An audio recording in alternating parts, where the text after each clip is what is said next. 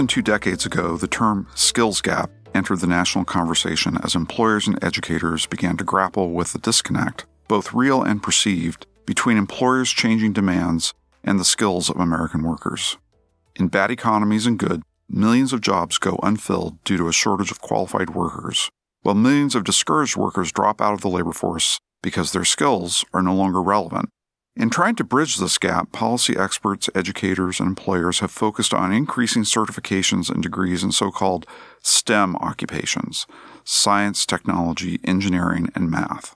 Everyone, from successive presidents to state governors to educators, have been unified in their calls for expanding this type of education as essential to the nation's economic future. Current and projected labor market demands suggest that this emphasis on STEM education may be overdone. STEM occupations represent a small portion of the overall labor market.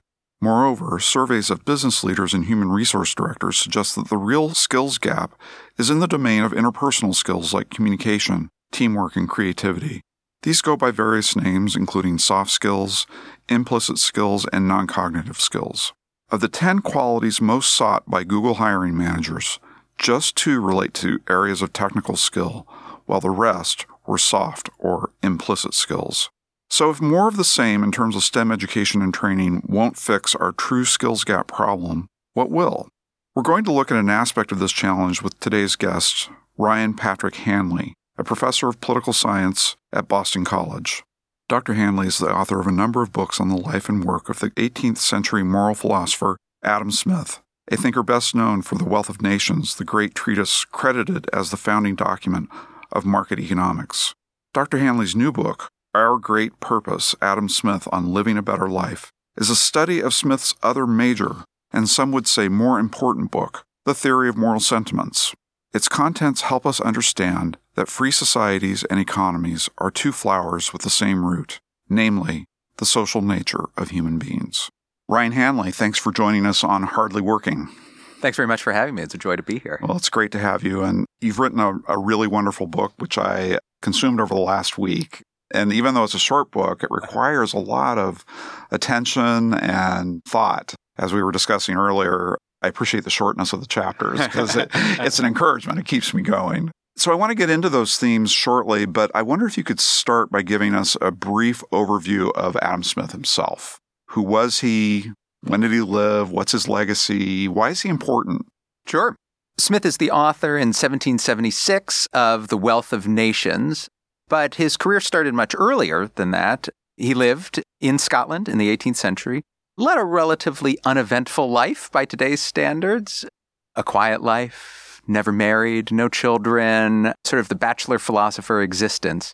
He came to be known to the world not through the Wealth of Nations, but really through his first book, The Theory of Moral Sentiments. And so this book was published in 1759, and it was an outgrowth of how Smith was then making his living. He was a college professor. Smith taught at the University of Glasgow in Scotland, his alma mater, and he occupied the chair of moral philosophy there. And I mention that because I think it's the important side of his background for us to keep in mind that his work on economics, at a time when economics as a discipline didn't exist, was an outgrowth of his work and his background as a moral philosopher. And today, in an age in which these are housed in different departments and are often thought of as very separate sciences, for Smith, they were two parts of the same enterprise. And I think that's important for us to remember, even though he wrote one book in moral philosophy and one book in economics, these are all part of a unified system. And so Smith's legacy has tended to be more on one side than the other, but in recent decades, people have picked up on this other side of Smith the man, Smith the moral philosopher, and people are buying and reading happily the theory of moral sentiments. And it's that side that I wanted to try to continue to recover in my own work. Okay, so thank you. That was a great summary of Adam Smith and his life and work.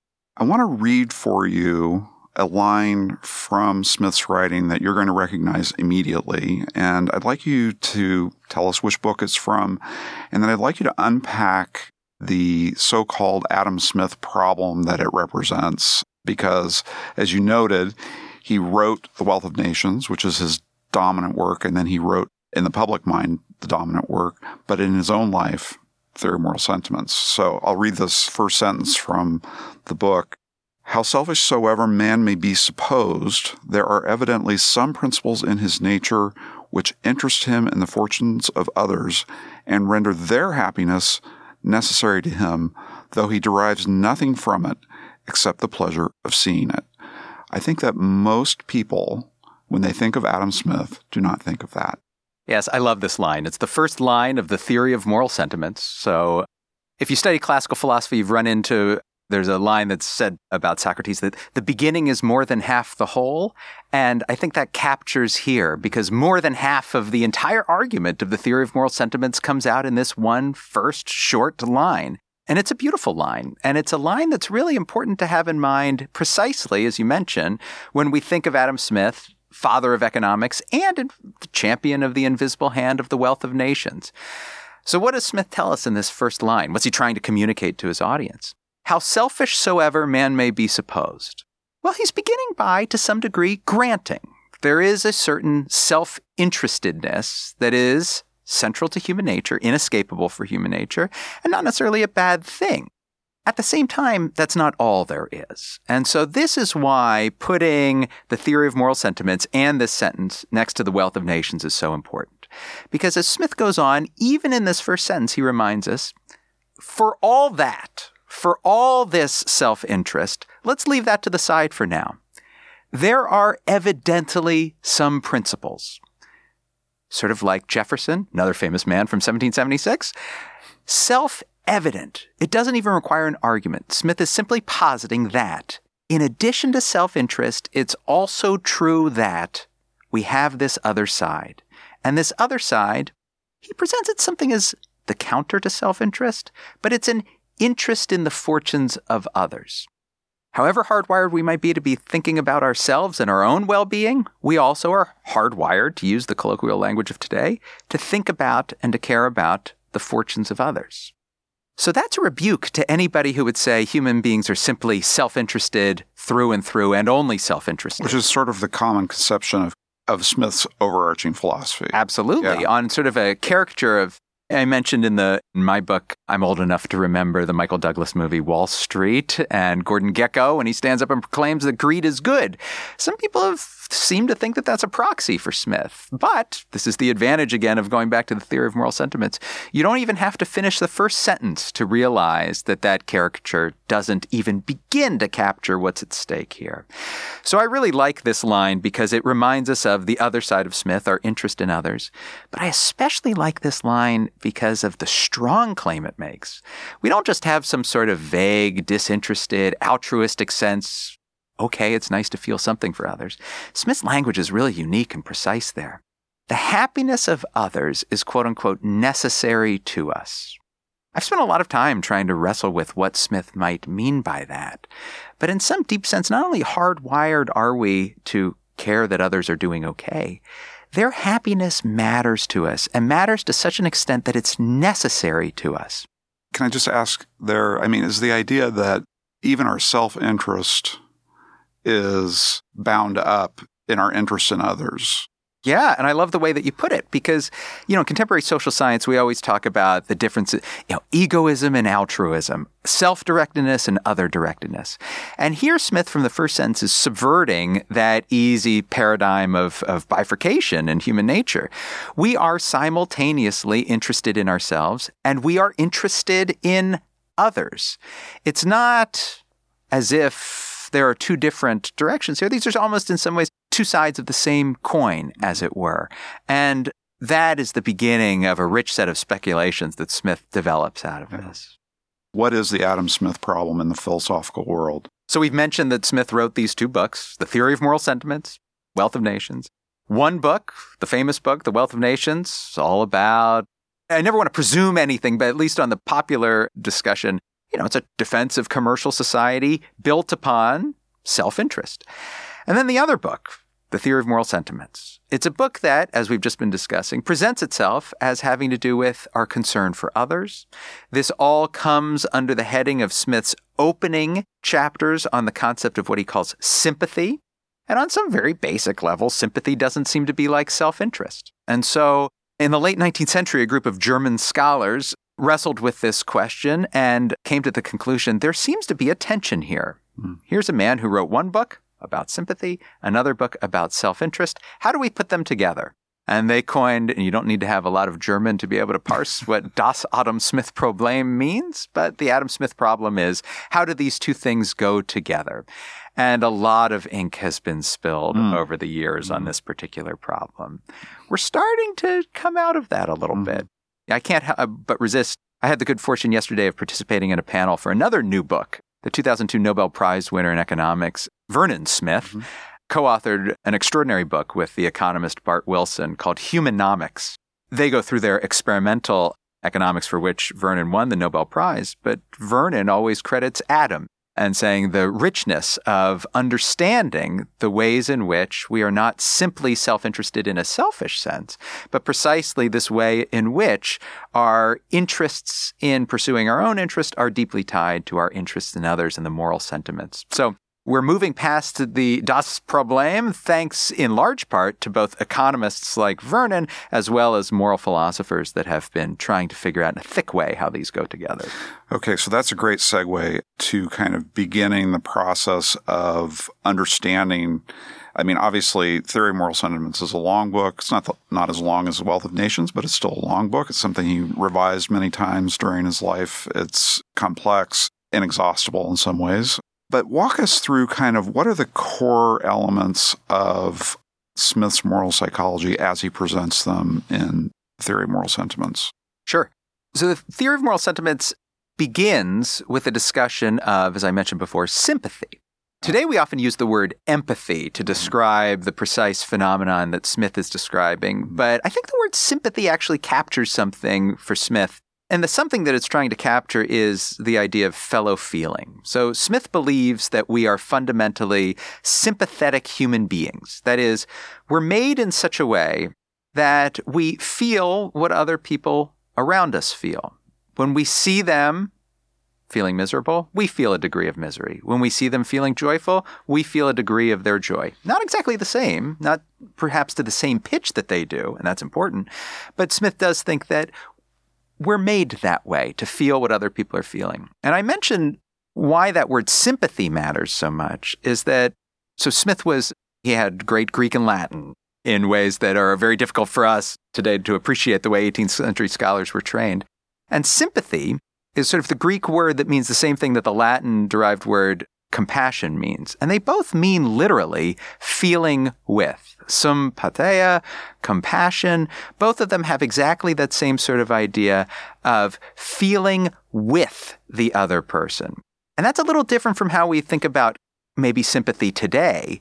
Sympathy f- sounds a little bit more like pity, perhaps, which feeling for another person. And that has some connotations potentially of being a little bit even condescending. So, so it has kind of this idea of entering into the emotional life of another person, even if it isn't exactly the same, but you have this, you aren't standing away pitying, saying, poor you, but tell me more.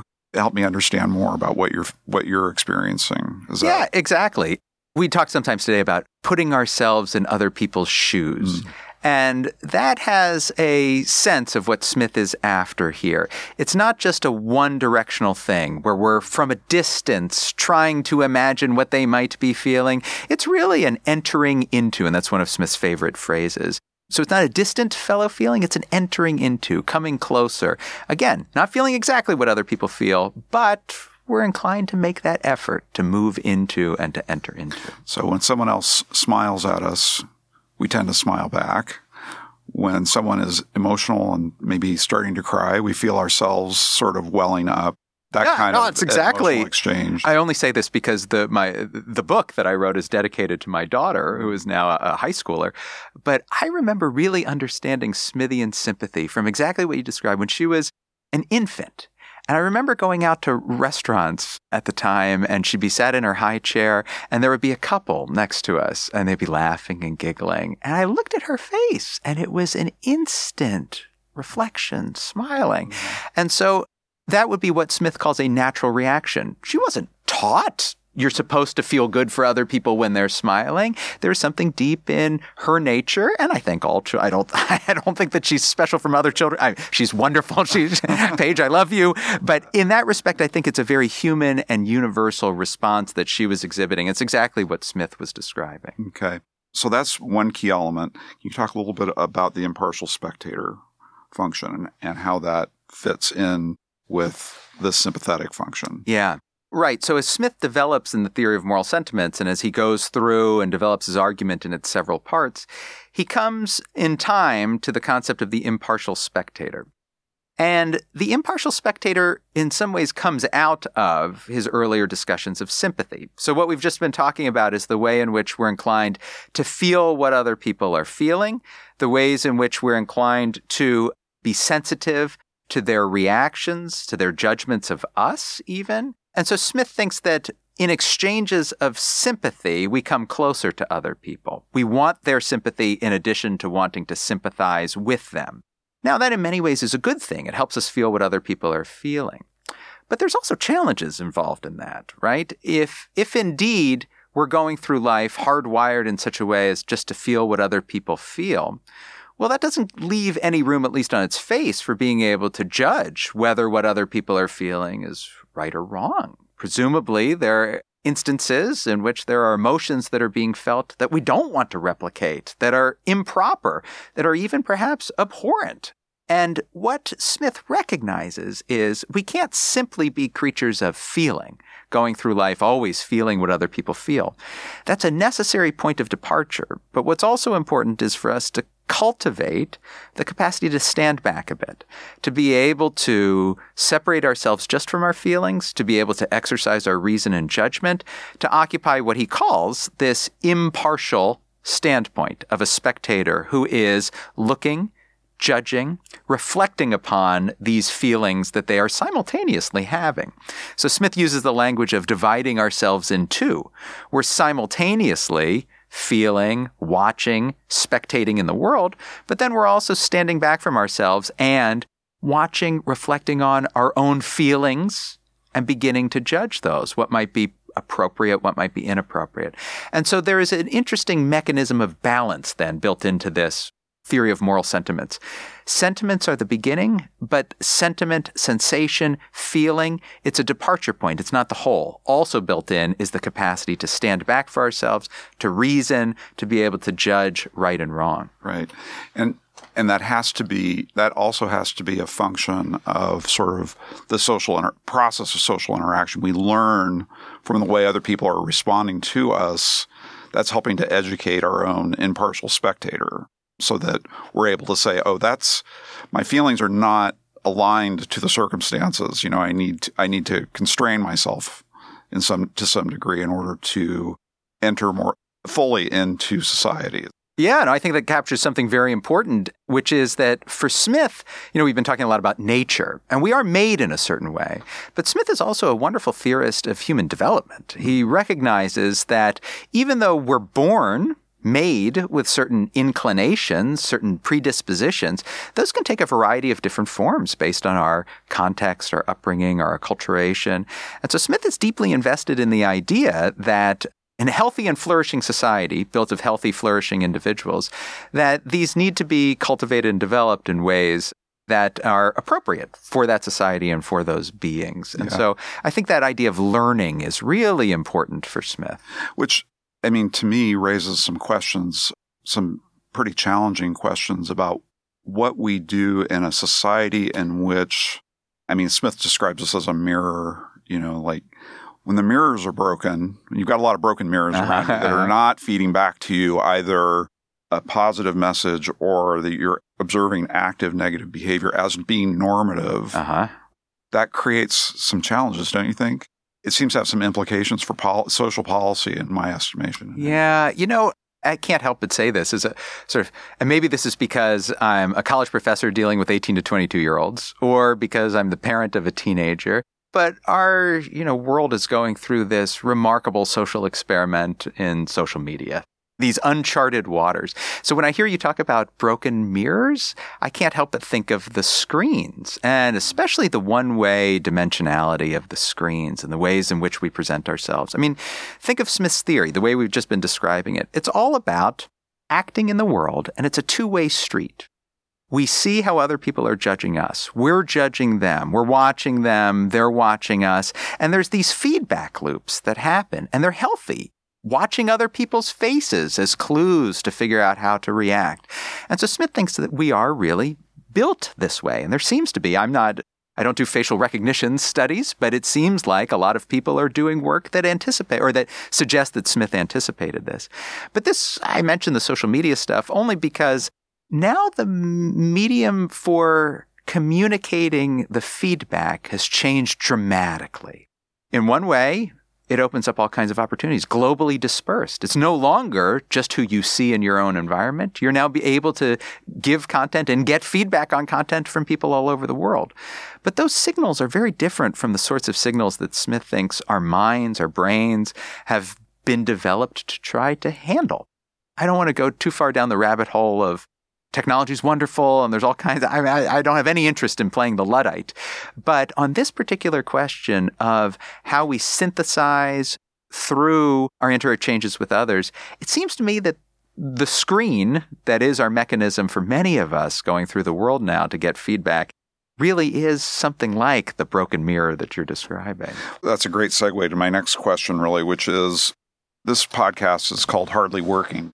The idea here is that we're trying to help people understand ideas of vocation and calling and as well as career and work. Part of our work and our study relates to trying to analyze what it is that employers think they want and trying to communicate that to people. Like these are the things you need to develop if you're going to mm-hmm. be an active participant in the labor market. We've had for decades now this concept of the skills gap. You know, like there's a gap between what the economy is demanding and what individuals have. Hmm. And typically the response to the skills gap has been technical training, right? We need people who know how to do certain things that are technical in nature. You know, they, we need more people who know how to operate machinery. We need more people who know how to program a computer. We need more, you know, we need people with very specific technical skills. It turns out when you talk to employers, that's not quite what they mean when they talk about the skills gap. When you ask particularly people who lead organizations, businesses, what's missing, they come back with what are called, depending on the domain of study, they're either soft skills or non cognitive skills or implicit skills or professional skills, interpersonal, social, emotional. Everybody's got a different word for it, but it's that idea of how we connect and relate to other people. So I guess my question is what would Adam Smith say about that problem? That if the biggest problem in our economy is that we don't have enough people who can relate to other people, what would he say about that? I love it. I love it for a variety of different reasons, both because it resonates with my own personal experience and it resonates with something that I've been thinking about in Smith. As far as my personal experience, I had the good fortune, well, I have the bad fortune of spending too much time on airplanes, but I had the good fortune of having a great seat neighbor. I usually don't talk on planes, but this yeah. particular time, an executive from one of the larger tech companies. And I, I figured it was a good opportunity to ask you know, I, I, advise these undergraduates who are going out into the workforce, what is it that you're looking for? Mm. And she didn't bat an eyelash. Instantly, it was writing skills. Mm. She came back immediately with writing skills. And I was, to say the least, very surprised. I mean, I, I, I spent a lot of time trying to cultivate my students' writing skills. But she said, we need people that can communicate. And right now, we're not getting kids that communicate very mm. well. Mm-hmm. And so that led to a longer conversation, in, indeed, about screens, but, but hypothesizing as to why. But I mean, that, that speaks to exactly the point that you're mm. describing, which is the written communication is one form of communication, but this idea of being able to deliver your ideas in a compelling and concise way, this is a really integral part of not just what employers want, but what education should be providing. You know, there's all kinds of contemporary questions built into this. Like maybe some of your listeners, I've been fascinated to follow in the Wall Street Journal over the past couple of months. They've been breaking down not just universities by income, a return on investment, but also individual majors' return on investment. And that seems it could potentially feed into the idea of look, you want to garner as many, you know, uh, marketable skills as you can while you're in college. But there's that other side. It seems that at least some of the employers, prominent employers, want communicative skills. Yeah. And so it's hardly the case that you can't develop those. I, cer- I, I, don't teach in an econ department or an engineering school. I certainly have every reason to believe that they do teach those to some degree. But for Smith, I'll bring this back mm-hmm. to Smith now, these were front and center. Mm-hmm. The idea of being able to communicate well was so foundational to his enterprise. I'll give an example how. I mentioned Smith was a professor of moral philosophy. He was, but it wasn't his first gig, as it were. Mm. His first gig after he finished his schooling. So he went to Glasgow as an undergrad. Then he got a fellowship to go to Oxford, and he was there for six years. Said he didn't learn very much at Oxford. There wasn't a whole lot of good teaching there, so he spent his time in the library. But he came back to Edinburgh, the capital, really, of the what was then known as the Scottish Enlightenment, the flourishing, polite civilization growing up in North Britain. And he gets a patron offers him an opportunity to deliver some public lectures. And the lectures are on the subject of rhetoric and oratory. And these are not university students attending these lectures, but young men, what we would think of today as the professional class outside of the university, in the public square in Edinburgh. Why were they so drawn to lectures on oratory and rhetoric. And why was Smith so invested in teaching these? Well, it has to do with what he believes is at the heart of a commercial civilization, which is built upon exchange. And he tells us again and again that trucking and bartering, persuasion in the market, these are his words, are all built upon exchange. And speech is the mechanism of exchange. And for a society in which we hope to trade well, we need to be able to speak well. We need to be able to deliver our understanding of our not just our thoughts and our abstract thoughts, but to be able to communicate wants, desires, and needs.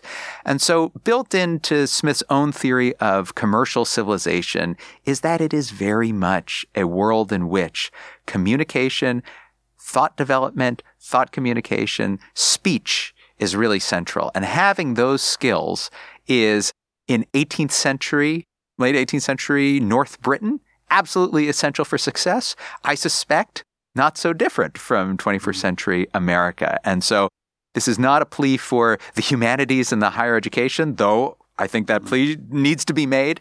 But I do think that the education we provide can't simply be information communication and skill development of that sort.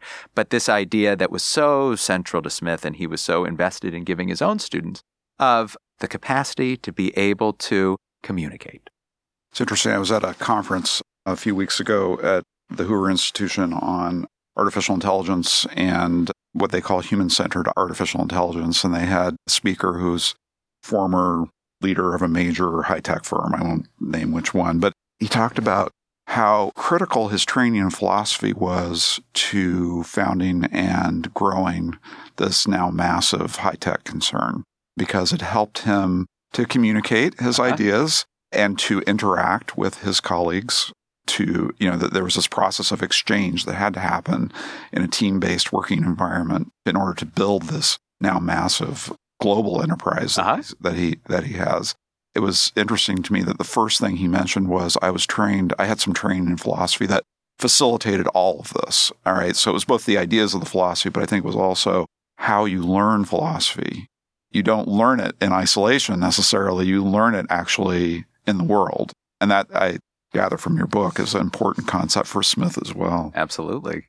What advice do you think Smith would give to a young man or a young woman who's preparing to enter commercial life? What do you think he would say to them? Especially as it relates to kind of like uh, Smith's thinking about the active versus the contemplative and how we blend those things. I think the first thing that has to be said is I suspect he'd give them a pat on the back and say, Good for you. Mm. I mean, I, I think that that has to be said that Smith, the professor of moral philosophy, wasn't trying to simply educate the next generation of moral philosophers. Mm. He was trying to educate men and women who are going to, well, in his case, men, mm, but right. I think we can carry his spirit forward today into a world of educating men and women for the world. So I think that the pursuits of commerce, trade, business, finance is a world that Smith welcomed and, of course, wanted the best and brightest to, to, to pursue. That said, I think after he would say something like, good for you, I can imagine a quick chat saying, remember some of the things we talked about in seminar at mm. the same time, which include especially the idea that as one pursues one's self interest in the marketplace, which Smith again thinks is a necessary, natural, absolutely healthy part of what it means to live a human existence, to be able to provide for oneself he would also probably say something to the effect of, don't forget that there's more to it than just that. Mm. And so this, what Smith likes to use the language, he uses it both in The Wealth of Nations and the Theory of Moral Sentiments. He calls it bettering our condition, the desire to better our condition. And that's what drives, as he describes it, our enterprises in the market to try and rise in rank and fortune, to gain the esteem of others through pursuits of wealth and status. And Smith thinks that these can be healthy when done in a certain way. But there has to be a certain sense of perspective. There has to be a certain sense of, this would be one of Smith's words, virtue in pursuing these. That there are ways in which one can engage in these pursuits that are both healthy for oneself and healthy for others. And there are also ways to go after these sorts of things that are deeply unhealthy to oneself and unhealthy to others. And he kind of lays that out in these two parables, right? The sort of the poor man's son and the beggar. Beggar by the side of the road. Why don't you talk about those for a little bit? Yeah, no, there's this absolutely wonderful, it comes right in the middle of the theory of moral sentiments. So it's part four, where he tells this story, and yeah, parable is really the right way to think about it. And it's the story of he calls him this memorable figure, quote, the poor man's son whom heaven in its anger has visited with ambition. It's really a remarkable way to begin the story. And, you know, I imagine when Smith gave these lectures to his students, their so kind of ambition as a curse. Is, yeah, yeah, exactly. Yeah, right. Yeah. So he, he tells the story of this particular figure. This is a young man on the make, a young man, the son of a poor man, a man who comes from little, who wants to rise. And this is it wasn't an unfamiliar story in 18th century Scotland. It's not an unfamiliar story in 21st century America. It becomes, though, in Smith's hands, something of a warning. That is to say, this young man who's trying to climb the ladder, rise in the ranks, he's a hard worker. But it comes at a cost. All of this energy that he expends towards trying to rise in the ranks ultimately causes him, Smith uses the language, to sacrifice his tranquility, to give up what he could have right now for a, in a distant future that he might never get. And so this poor man's son runs the risk of playing the long game, trying, hoping that in the long distance, end of his life, is the way Smith describes this, that he might get the happiness he seeks. But unfortunately, it ends unhappily. He doesn't get this. Smith says that at the end of his life, he comes to look back saying, I kind of wish I had done it differently. And so, what's the takeaway from that? I mean, it's a very complex story with several takeaways. Here's one of the most interesting parts is that that story becomes the introduction to Smith's use of his most famous phrase, bar none, the invisible hand. He only mentions the invisible hand. That's what it's associated with Smith, but he only mentions it twice in all of his writings, his two published books at least. Once in The Theory of Moral Sentiments and once in The Wealth of Nations. In The Theory of Moral Sentiments, it comes right on the heels of this poor man's son. And the invisible hand there is described as having made a distribution of the necessaries of life. Specifically, it's a distribution that provides roughly the same equal share, these are all Smith's words, as what nature itself would have provided of the necessaries of life. And so the invisible hand is a tool of distribution of basic wealth. Now, that's a very interesting and egalitarian phenomenon. It's not necessarily what we tend to associate with the invisible hand when we think of free markets and trade, but that is Smith's original first mention. It's really to provide the benefits of the market are to provide the material opulence, especially to the least well off among us. Now, the irony is that that comes precisely on the heels of the poor man's son, and it's precisely because of what the poor man's son did that made that extraordinary thing happen. So after he tells the story of the poor man's son and all the misery that came with that life, he tells us that it is well that nature imposes upon us and even, quote, deceives us in the way that it's deceived the poor man's son. Remember, he's been deceived into thinking that he'll get that happiness at the end of his life that was always evasive. But it's good. It's good for all of us that the poor mm. man's son is deceived. Why? Because that's the engine of commercial growth. Mm. That's what made possible the invisible hand and the distribution of necessities. If we all just sat there by the side of the highway, like mm. you mentioned that beggar that Smith mentions, then what would happen? Without any incentives to pursue our self interest, to say the very least, we wouldn't have the sort of beneficial growth that Smith thinks we all necessarily come away better off for. What I find particularly interesting about that is that it highlights it highlights kind of the sacrificial nature of being the poor man's son. I mean that he doesn't realize he's making the sacrifice. He's making enormous sacrifices that he he can't see because he's so focused on his mm-hmm. ambition. Mm-hmm. You know, he did not intend to sacrifice himself for our benefit right? But he did. It sort of puts a different spin on the attack on billionaires in a uh-huh. sense, because yes, they've gained much, but they have lost much in gaining that. So anyway, there's a trade-off there that that isn't appreciated. I think. No, I, that's great. I mean, Smith. We talk about the lifestyles of the rich and famous today. S- Smith often gives portraits of the great he says that even as we worship them, that's his word. And it, it, again really anticipates something very familiar to our culture today. He also wants us to know that not all that glitters is gold, mm. and that sometimes what seems to be these dazzling exteriors sometimes belie lives that may not be quite so happy once we look at them. So, in one of our first, in fact, our very first episode, we interviewed a man from the UK. His name is Iain McGilchrist, he taught literature at Oxford and then he got discouraged with teaching literature and it's related to what he did next. He he was concerned about sort of the reductive nature of the way literature was being taught and he he had this intuition that there was something going on inside people that led them to want to study literature in a way that kind of robbed it of its beauty. So he decided to become a psychiatrist. He's written a really interesting book and he's developed some interesting insights about how the structure of the brain actually guides interpersonal exchange. I've described Smith as a neuroscientist before brain scans. He saw it. I mean, he wouldn't have any idea about brain scans and neuroscience. But I'm curious in your work, have you looked at whether and how Smith's work kind of prefigures what science is currently teaching us about how the brain works? So I'm really glad that you asked that because we've been using the language Smith's language of natural, and I've been interpreting that as hardwired. But I do think that, that captures something that neuroscientists now actually are recognizing and seeing that all this stuff about feeling what other people are feeling.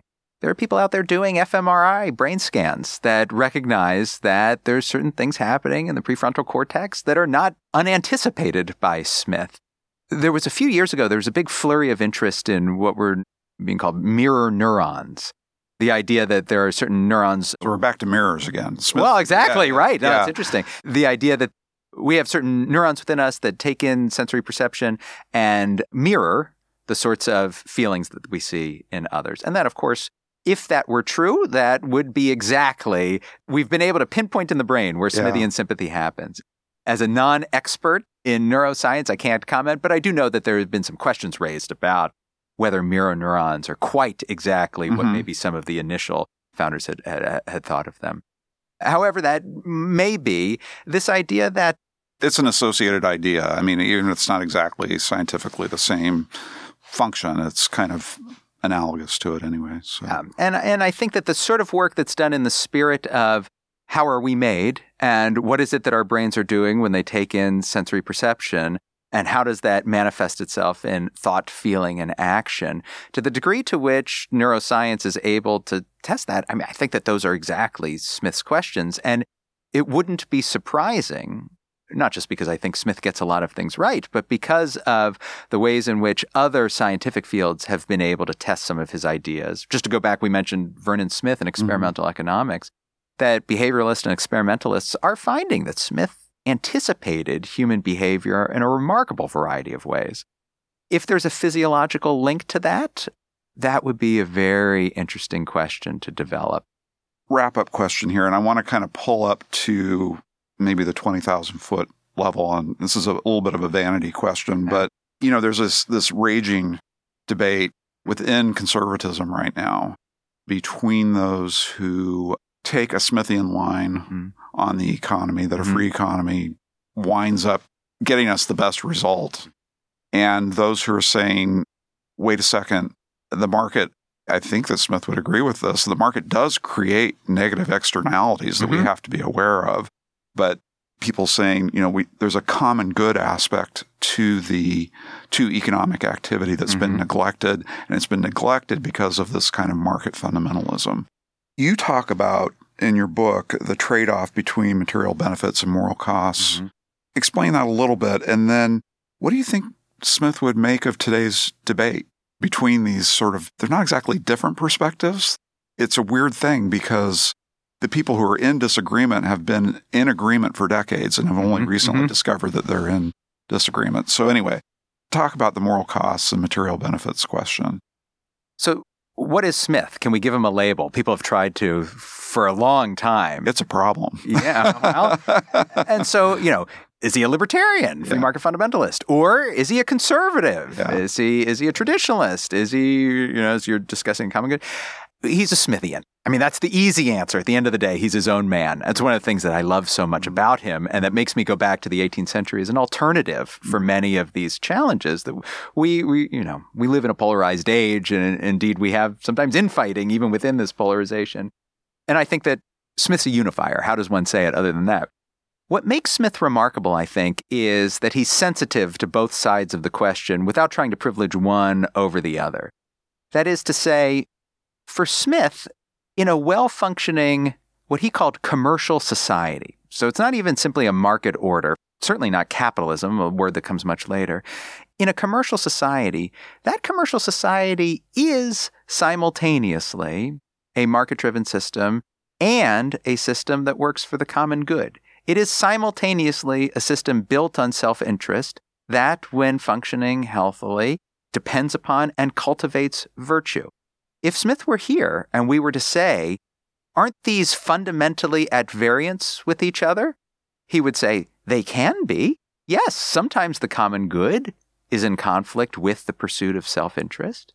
Yes, sometimes these work in disaccord. But in the vision that he's describing, the pole star he's laying out for us, what he himself calls the system of natural liberty, which is, I think he would say, an idealization. In that well functioning order that he's hoping to have us approximate, there aren't simply these sorts of concerns that we have to privilege one or the other. There rather is a virtuous circle, as it were, in which these ideas are not in tension, but are assumed to be healthily intricated with each other. Now, how does that process work? We'd have to do a lot of Smith, and I, I, would encourage your listeners the best way to get into this is to read the Theory of Moral Sentiments and The Wealth of Nations next to each other. But among the many things that we take away from that, I think is a vision of the good society that very few on either side of the debate that you describe would be inclined to reject out of hand, which is a healthy balance, recognizing the legitimacy and need for both of these sides. Ryan, thank you so much for your time. You've been very generous. I can't recommend the book highly enough to anybody who wants to pick it up. One of the things that I like about the book most is that the chapters are very short and bedtime um, reading, bedtime yes. reading, and yet give you a tremendous amount to chew on, both while you're reading it and afterwards. So I, I hope everyone will go out and buy it. Well, thank you very much. I appreciate the kind words as well as the great questions. It's really been a very enjoyable conversation. Thank you for joining us on this episode of Hardly Working. I'm your host, Brent Orrell, and I hope you tune in next time to learn more about the state of workforce development in America. Be sure to like and subscribe to our podcast. Let us know at vocation at aei.org if there are any topics you'd like us to cover. As always, we hope you find the job that fits so well it feels like you're hardly working.